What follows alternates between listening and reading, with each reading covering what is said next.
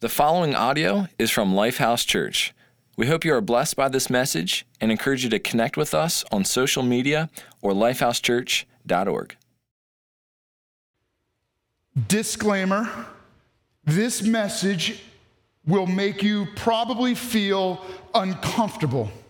Most of you will have one of two extreme reactions to the topic I want to address.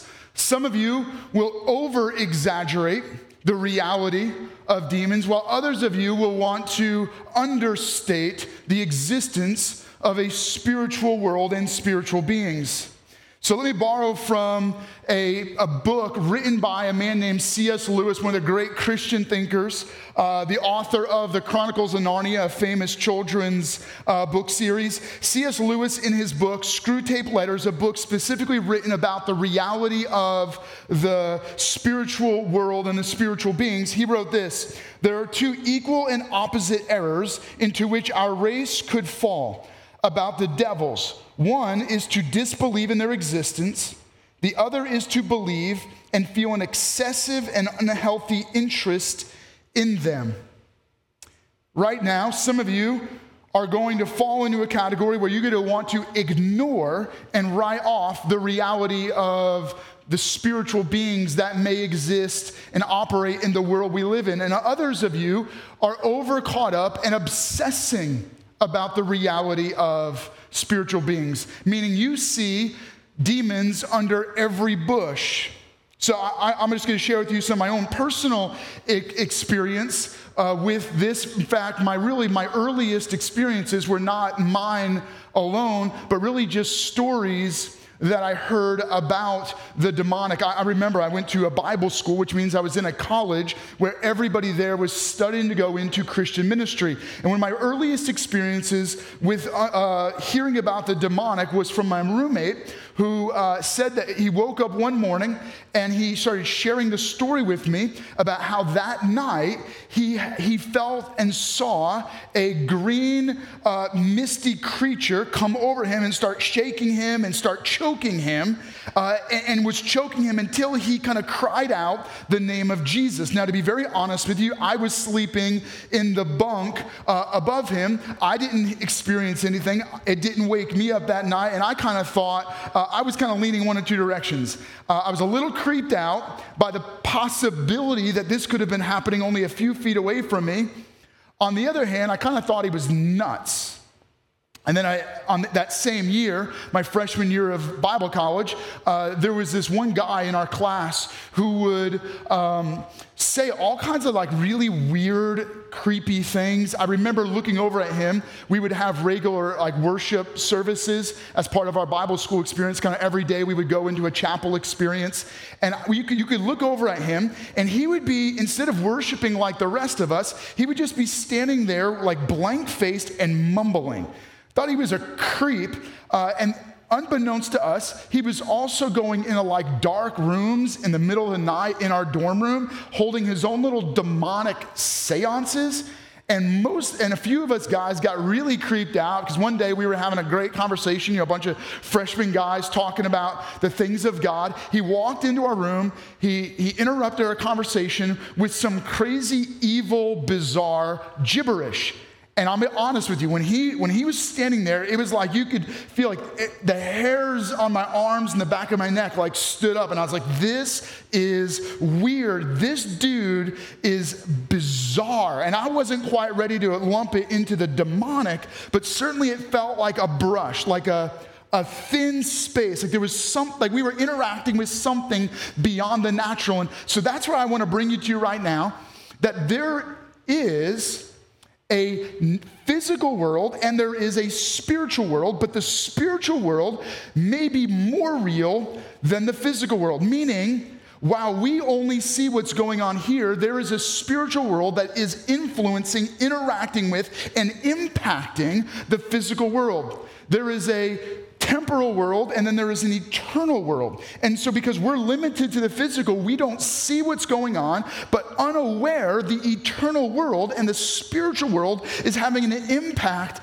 on us. And so, we're going to look at the early life of Jesus. When God becomes one of us, when the eternal enters into the temporal, when the spiritual enters into the physical, we begin to see an interaction. And when, you, when we read about the life and teachings of Jesus as recorded by the eyewitness account of a man named Luke, who not only saw his, you know, had his own experience in observing and watching Jesus, but also read and studied about the early days and years of Jesus' life uh, Luke records these moments where we discover that Jesus' early years of, or his earliest season of ministry, one of the things he does is for all the observers, he peels away the veil that separates the material world from the eternal world. In essence, when God enters into the physical world, he begins to peel back the veil, opens, peels away the curtain. Uh, kind of like a figurative image, like you could imagine a curtain. Jesus kind of pulls it back and shows us what is going on in the spiritual. And so we're going to look at those early years of Jesus, or early season of Jesus' ministry called the early Galilean ministry, because Jesus was doing ministry in the region of Galilee. We're looking at Luke chapter 4, and I'm just going to bring you to verse 31, where it says this regarding Jesus. Then he went down to Capernaum, a town in Galilee on the Sabbath and began to teach the people. So, so far, not a big deal. What we have up to this point, as Jesus begins his ministry, is Jesus goes into a season of fasting and prayer. He's tempted by evil, and then he is filled with the Holy Spirit, and now he begins to teach. So far, nothing crazy. But let me, let me bring you to the next moment because this, this next moment reveals what's about to happen. They were amazed at his teaching because his message had authority. Now, this authority that Luke is referring to, that these people recognized, was that Jesus had an authorization. There was like a, a deputized authority. Specifically, it would be the, the authority that a police officer has because of a badge or because of his lights to pull you over and give you a ticket. It's not just because he has the power to do that a, a, a, uh, you know, a huge you know, redneck pickup truck may have the power to get you off the road, but does not have the deputized authority to give you a ticket. So, what it's saying here is Jesus had this deputized authority, so his teaching resonated more powerfully than anyone that these people had heard. This is going to give way to the next verse. Here it is. In the synagogue, so Jesus is teaching, in that place there was a man possessed by a demon an evil spirit, and immediately, whoo, the curtain is rolled back. It's as though there's this thin place moment, and everyone's eyes are open. We're like, whoa, something else is going on here. Here's Jesus teaching about the things of God, and bam, the curtain rolls back, and we see something else happening. He cried out at the top of, of his voice, Ha, what do you want with us, Jesus of Nazareth? Have you come to destroy us? I know who you are, the Holy One of God. In this moment, what was going on in the physical was opened up and revealed the spiritual. The demons in this man saw through the physical body of Jesus and saw the Son of God. The Son of God saw through this man and saw the demonic that was controlling and manipulating him. The thin spaces were opened up, the curtain rolled back, and all of a sudden we see what's really going on. And in this moment, they go, Ha, Jesus, we know who you really are. You are, you are Jesus. You are the Holy One of God. And immediately, most of us have kind of this uh, reaction when we read things like this. We, if you do believe in the spiritual, very often you land in this um, kind of this perspective that is that Jesus and Satan, or God and Satan, are kind of like the yin and yang of the spiritual world the good versus evil, black and white, darkness and light, right? Like, like they're kind of like two contrasting perspectives. They're at war with each other, they're, they're opposite but equals. There's a little bit of good in the bad and a little bit of bad in the good, opposite but equal. And that's, but that's not really what's going on here. And so I want to just take a moment, I want to give you a few realities about the spiritual realm. I want you to understand better as we look at the thin spaces what is really going on in the spiritual realm that is interacting with you, even if you're unaware. The first reality about the spiritual realm is that Satan is not equal with God. God is the creator. God is eternal. God existed before anything else existed. God is the only uncreated one. He created all things. Good predates evil. God predates Satan. God created all things, including Satan. He created this Satan to be an angel of light. He created him to worship him, to do good, and to worship in a good way. However, rebellion and pride entered into the heart of Satan, who decided to throw off his responsibility to worship God and began to rebel against God and brought a group of angels with him in that diabolic rebellion. Now, you might think that this war raged on for centuries and millennia, but it didn't. The battle lasted for a lightning strike. In an instant, God defeated Satan, threw him out of heaven, and relegated him to the hellish realms, and gave him authority to rule over those in under his dominion, which means Satan was given the authority, the authorization to have power over the demons or the, or the angels that were now fallen that willingly followed him, and Jesus or, and Satan was given the authority to control, to manipulate, and abuse anyone who was under his authority. So when man sinned and came under the realm of evil, Satan was given dominion to abuse, misuse, and mistreat all of those who are living under sin's control.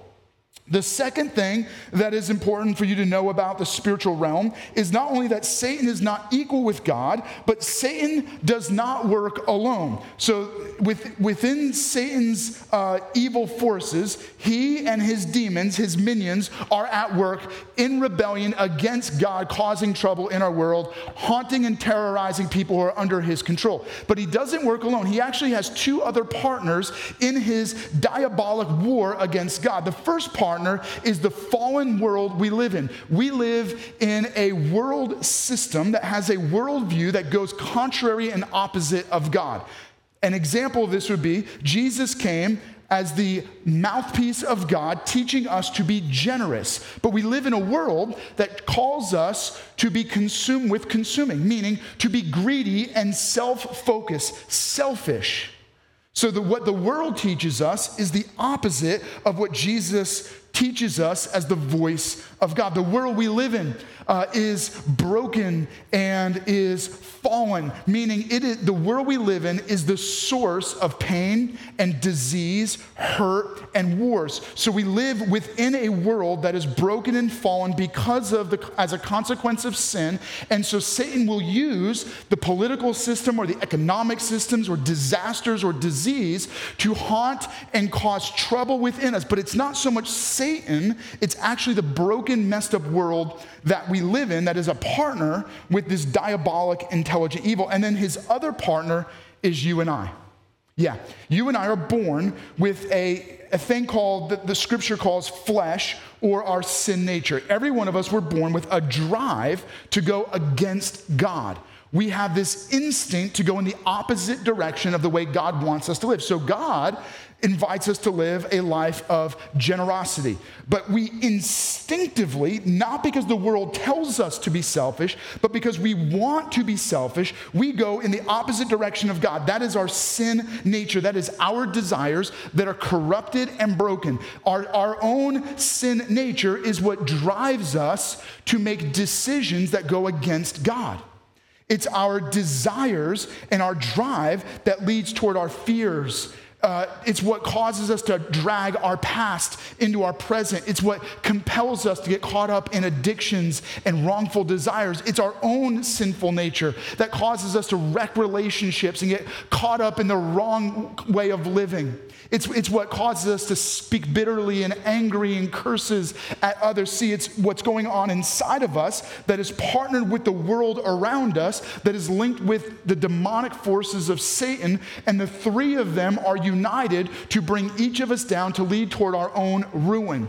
It's the, it's the the, the, united partnership of those three that is out to steal your life, to wreck your home, to destroy your marriage, to leave you completely and utterly ruined. And at the end of the day, the end game is this to lead toward your death, to lead toward your destruction and ultimately to accumulate in the final ruin of uh, our eternal judgment. The third important reality about the spiritual realm is this that Jesus has authority over demons. Let me bring you right back to the story that I was reading. Jesus is teaching. This, this uh, man with a demon in him speaks up and says, Aha, I know who you are. You are the Son of God. You are Jesus of Nazareth. Have you come to destroy us? You're the Holy One of God. This is Jesus' response Be quiet, Jesus said sternly. Come out of him. Then the demon threw the man down from before them all and came out without injuring him. All of the people were amazed and said to each other, What is this teaching? You, notice that they, they recognized his teaching, not necessarily the power Jesus showed to drive out the demon. They were more interested, what was Jesus teaching us? Because the power validates the teaching.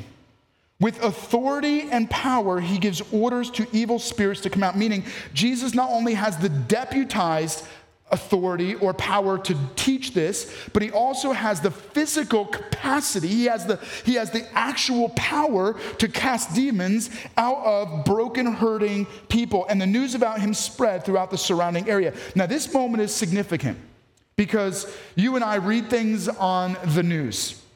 We read about people who say, uh, you know, they confess in court uh, to a heinous crime and they say, Well, I heard voices in my mind. God told me to do this. And we know it wasn't God, it was some evil, horrible thing in them. And, and when you read these stories, you also hear stories about, you know, some priest that wants to, that is going to do some active exorcism, casting a demon out of somebody who's, who's, you know, got some evil spirit in them. I, I read an article about this just the other day. Uh, th- this priest who was going to exorcise a demon out of this, this woman, and as an act of exorcism, he's punching the woman in the face, and they end up arresting this priest because he literally beat this woman to a pulp. Well, that's exactly what was going on in this time in, in, in Jesus' experience. The rabbis, these Jewish priests, these Jewish rabbis, these teachers, were going around and they were trying to cast demons out of people, but what really resulted was craziness, bedlam. I mean, like run for your lives kind of chaos, craziness. Meaning, rather than de escalating the problem, the priests and rabbis were escalating it and turning it into spiritual madness. That's what we see on the news today, but that's not what we see in Jesus. When Jesus approaches the demon possessed man while he's teaching, he simply says, Be quiet, get out, and the demons flee. So, whether you are obsessed with the spiritual realm and you see demons everywhere, whether you're ignoring the spiritual realm, whether you're haunted by your own demons of attitudes or of your past or addictions, the principle that we learn from this passage in the early ministry of Jesus rings true today. And so I want to encourage you to take a moment, write this down as you take notes, because this applies to every one of our lives. This is the principle that we can understand from this passage. This is what we all should take away as we study this. It is simply this reality in every one of our lives when we acknowledge the spiritual realm. It's this. We have authority in Jesus to live free. Through Jesus, you and I have the authority to live free lives. This demonic man, this man who was possessed, he was not living free. He, in essence, was living as a slave to the evil spiritual realm. They were controlling him, they were manipulating him. These demons were using and abusing his body. Some of you, you're being used and abused by your past. You're being haunted by your memories. You're being used and abused and haunted by your own addictions, meaning your sin nature is controlling and manipulating you. Others of you, You, you understand that there is a real spiritual realm, and yet you feel haunted and stalked, used and abused. You're frightened and you live um, cowering because of this real spiritual reality that you feel is stalking you. But when we discover that we have authority to live free in Jesus, our whole life changes. I want you to imagine your life like a home. Jesus uses this picture, a, a, word picture, when he's teaching about the spiritual realm. And so I want you to imagine your personal life, your spiritual life, like a home. And living inside your home are these evil minions in you sin, desires, wrong attitudes, addictive behaviors. And these little minions, a little bit like a two year old, are running around knocking things over, breaking things, eating things they shouldn't eat, and in, uh, in, in all general ways, leaving your house in utter mess. But they don't work alone. What they do is your little two year old is going to go and kick open a door or unlock the door and open it up. Personally, uh, now that the weather is really nice, I love to just open up all of our windows. Um, our front door uh, has, a, has a storm door on it, but you can lower it. Uh, you can lower the window and it becomes a screen. So I love opening up all the doors and windows in my house. And so every night before we go to bed, Laura always asks me, "Hey, did you did you lock the front door? Did you close all the windows, including on the second story floor?" Now, for me personally, I'm always like, ah, no, it doesn't matter. Leave the windows open. It's not supposed to rain tonight. But, but Laura insists that I go through the whole house, shut every window, lock them, and make sure the front door is locked. I personally think it's because she was born in the Bronx and grew up in New York. But either way, I find it a little bit of a, of a bear to have to go through the house and, and do this chore. Uh, so sometimes I just roll over and go, Yeah, Laura, I took care of it. The front door's locked, all the windows are locked, and uh, that's horrible. That's that little two year old running around inside of my home, personal life, where I don't want, I'm selfish, I'm already in bed, and I don't want to do uh, this one chore. But imagine your life like this home, and you just leave every door and window open. This sin nature running around inside of you is wrecking your home, but then it opens up the doors to the spiritual realm, and now creatures, spiritual beings, are creeping into your life, and they're coming in to cause incredible chaos. Here's how you open your life up to spiritual evil addictions to drugs and alcohol. They crack open and or even you could say they fling open the door to the demonic realm and invite them into your life. You could say sexual perversion, messing with pornography and all kinds of other sexually deviant behaviors. It throws a door wide open and says, "Sure, all of evil come live in my home, destroy my home, cause me trouble, cause me great pain." And then there's a, there's another uh, sinful activity that we can do that, that opens up a lot of doors in our life to the evil spiritual realm, and that is messing with spiritual darkness and false religions. When you open yourself up to witchcraft and to fortune telling and to all kinds of other false and,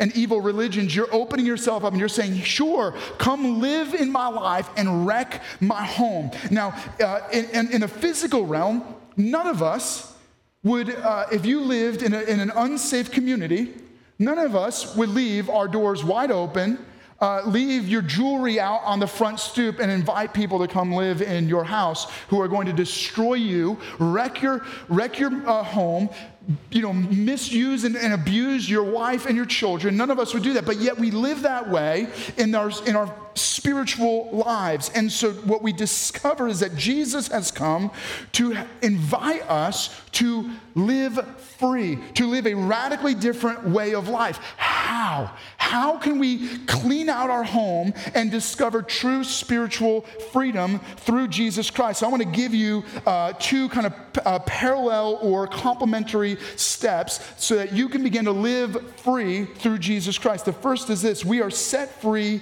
in Jesus.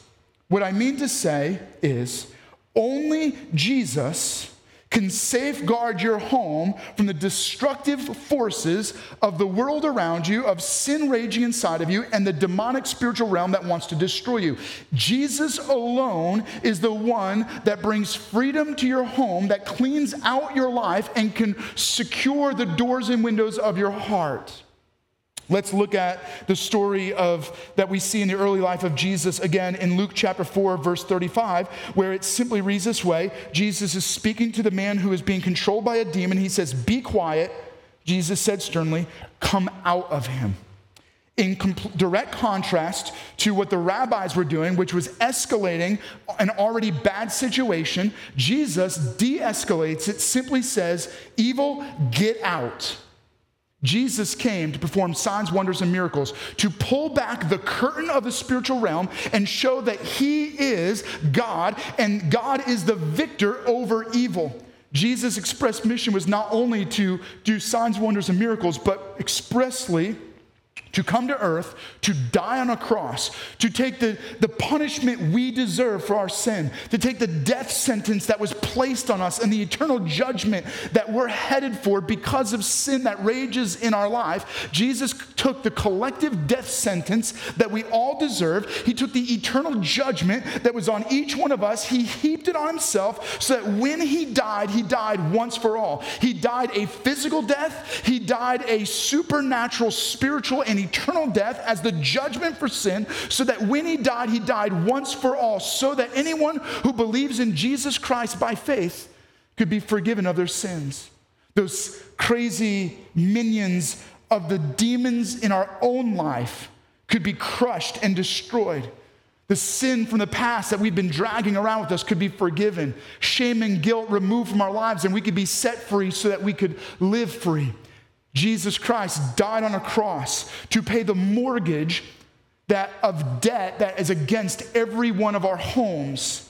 He, he took the keys of hell to unlock the door of our hearts, to set us free from hell's destruction and judgment. He paid the mortgage in full. So that when Jesus died, He did a completed work. He paid for every one of our mortgages, He paid our debt, He set us free from eternal judgment so that we could truly begin to be free spiritually.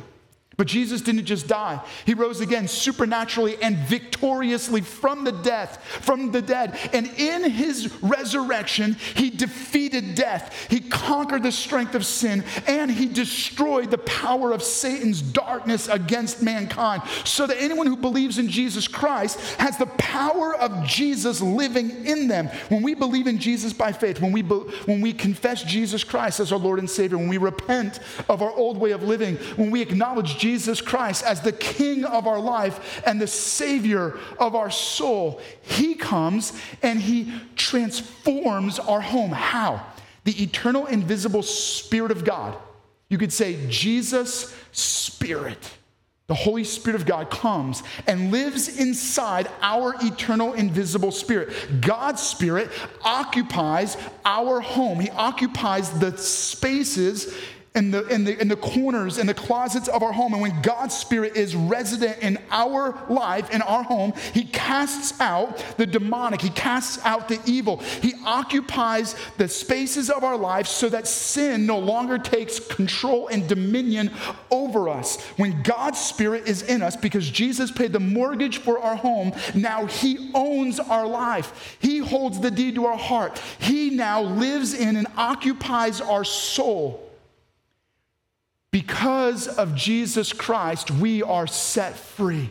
We're free from the demons of our past, the demons in our thinking, the demons in our emotions. We're set free from even the spiritual demons that may rage against us because we have become the possession of a loving, merciful, eternal, and all powerful God who is capable of being present in all people at all times. God is not limited like Satan is to space and time.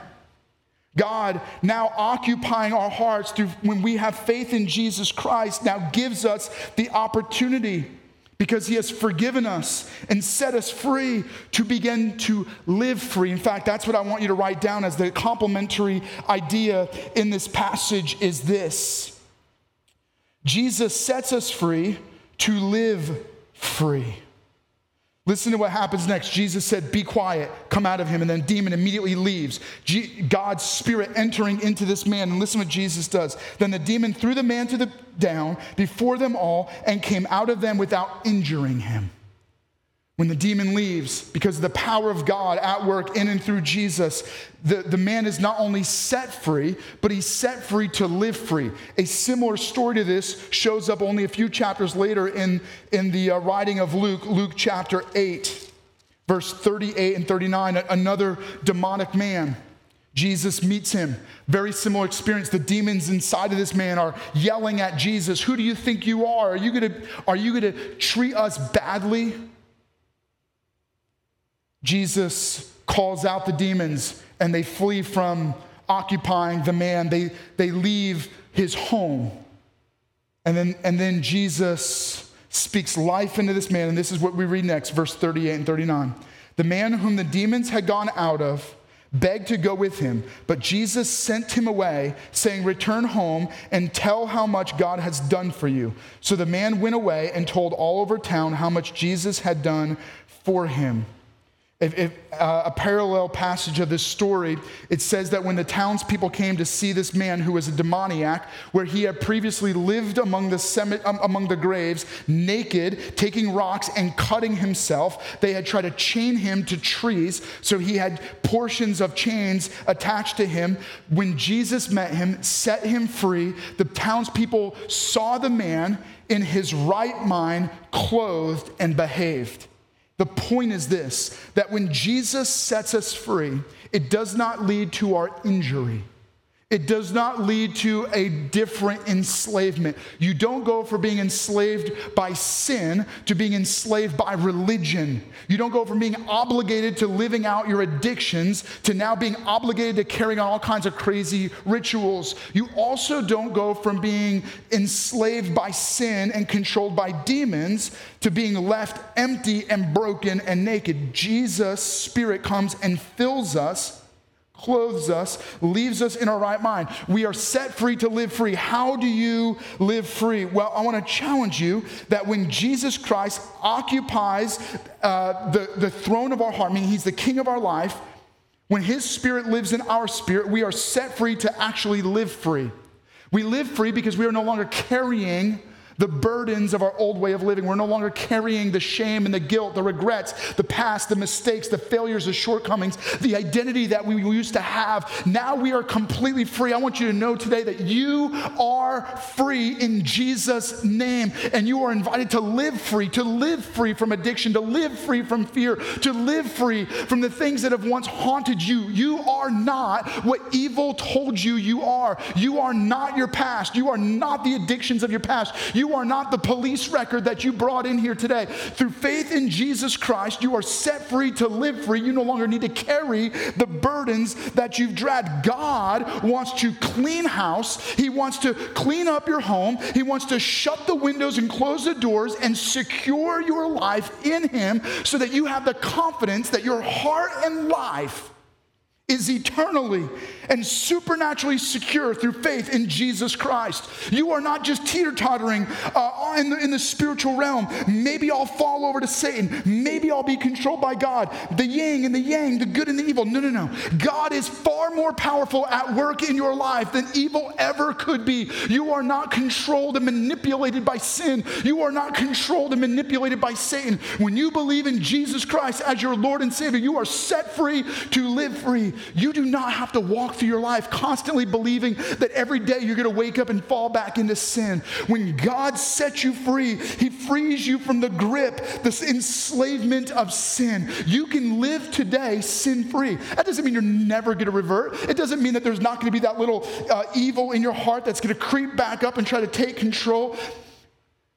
But we can allow God's Spirit to drive out the sin and drive out the demons so that we can be totally free through Jesus Christ. I also want to challenge you that the authority Jesus had over the spiritual and the demonic is given to you through Jesus Christ. Jesus has authorized you, He has deputized you, and He has empowered you, meaning you have the right to have authority over the demonic and you have the power of authority over the demonic. You do not realize, too often, Christians don't realize the power they have over the demonic. When you proclaim Jesus' name over a situation, when you pray in Jesus' name, when you deal with sin in Jesus' name, when you deal with the demonic in Jesus' name, when you deal with addictions in Jesus' name, there is victory and there is power because God has put his authority in you to speak uh, power over the demonic. And, that, and it doesn't have to be a big war. Just like God spoke, and, and in a lightning strike, Satan was cast out. Just like Jesus spoke, be quiet, get out. It wasn't some struggle and battle. God has empowered you to have victory over the demonic, over the demons in your mind, your emotions, the demons from your past, the demons of addiction. And He's also given you power over the spiritual demonic. I finally, want to encourage you he, he's given you, He set you free to live free, free to choose what is right in your life, free to choose what is best, free to choose a future.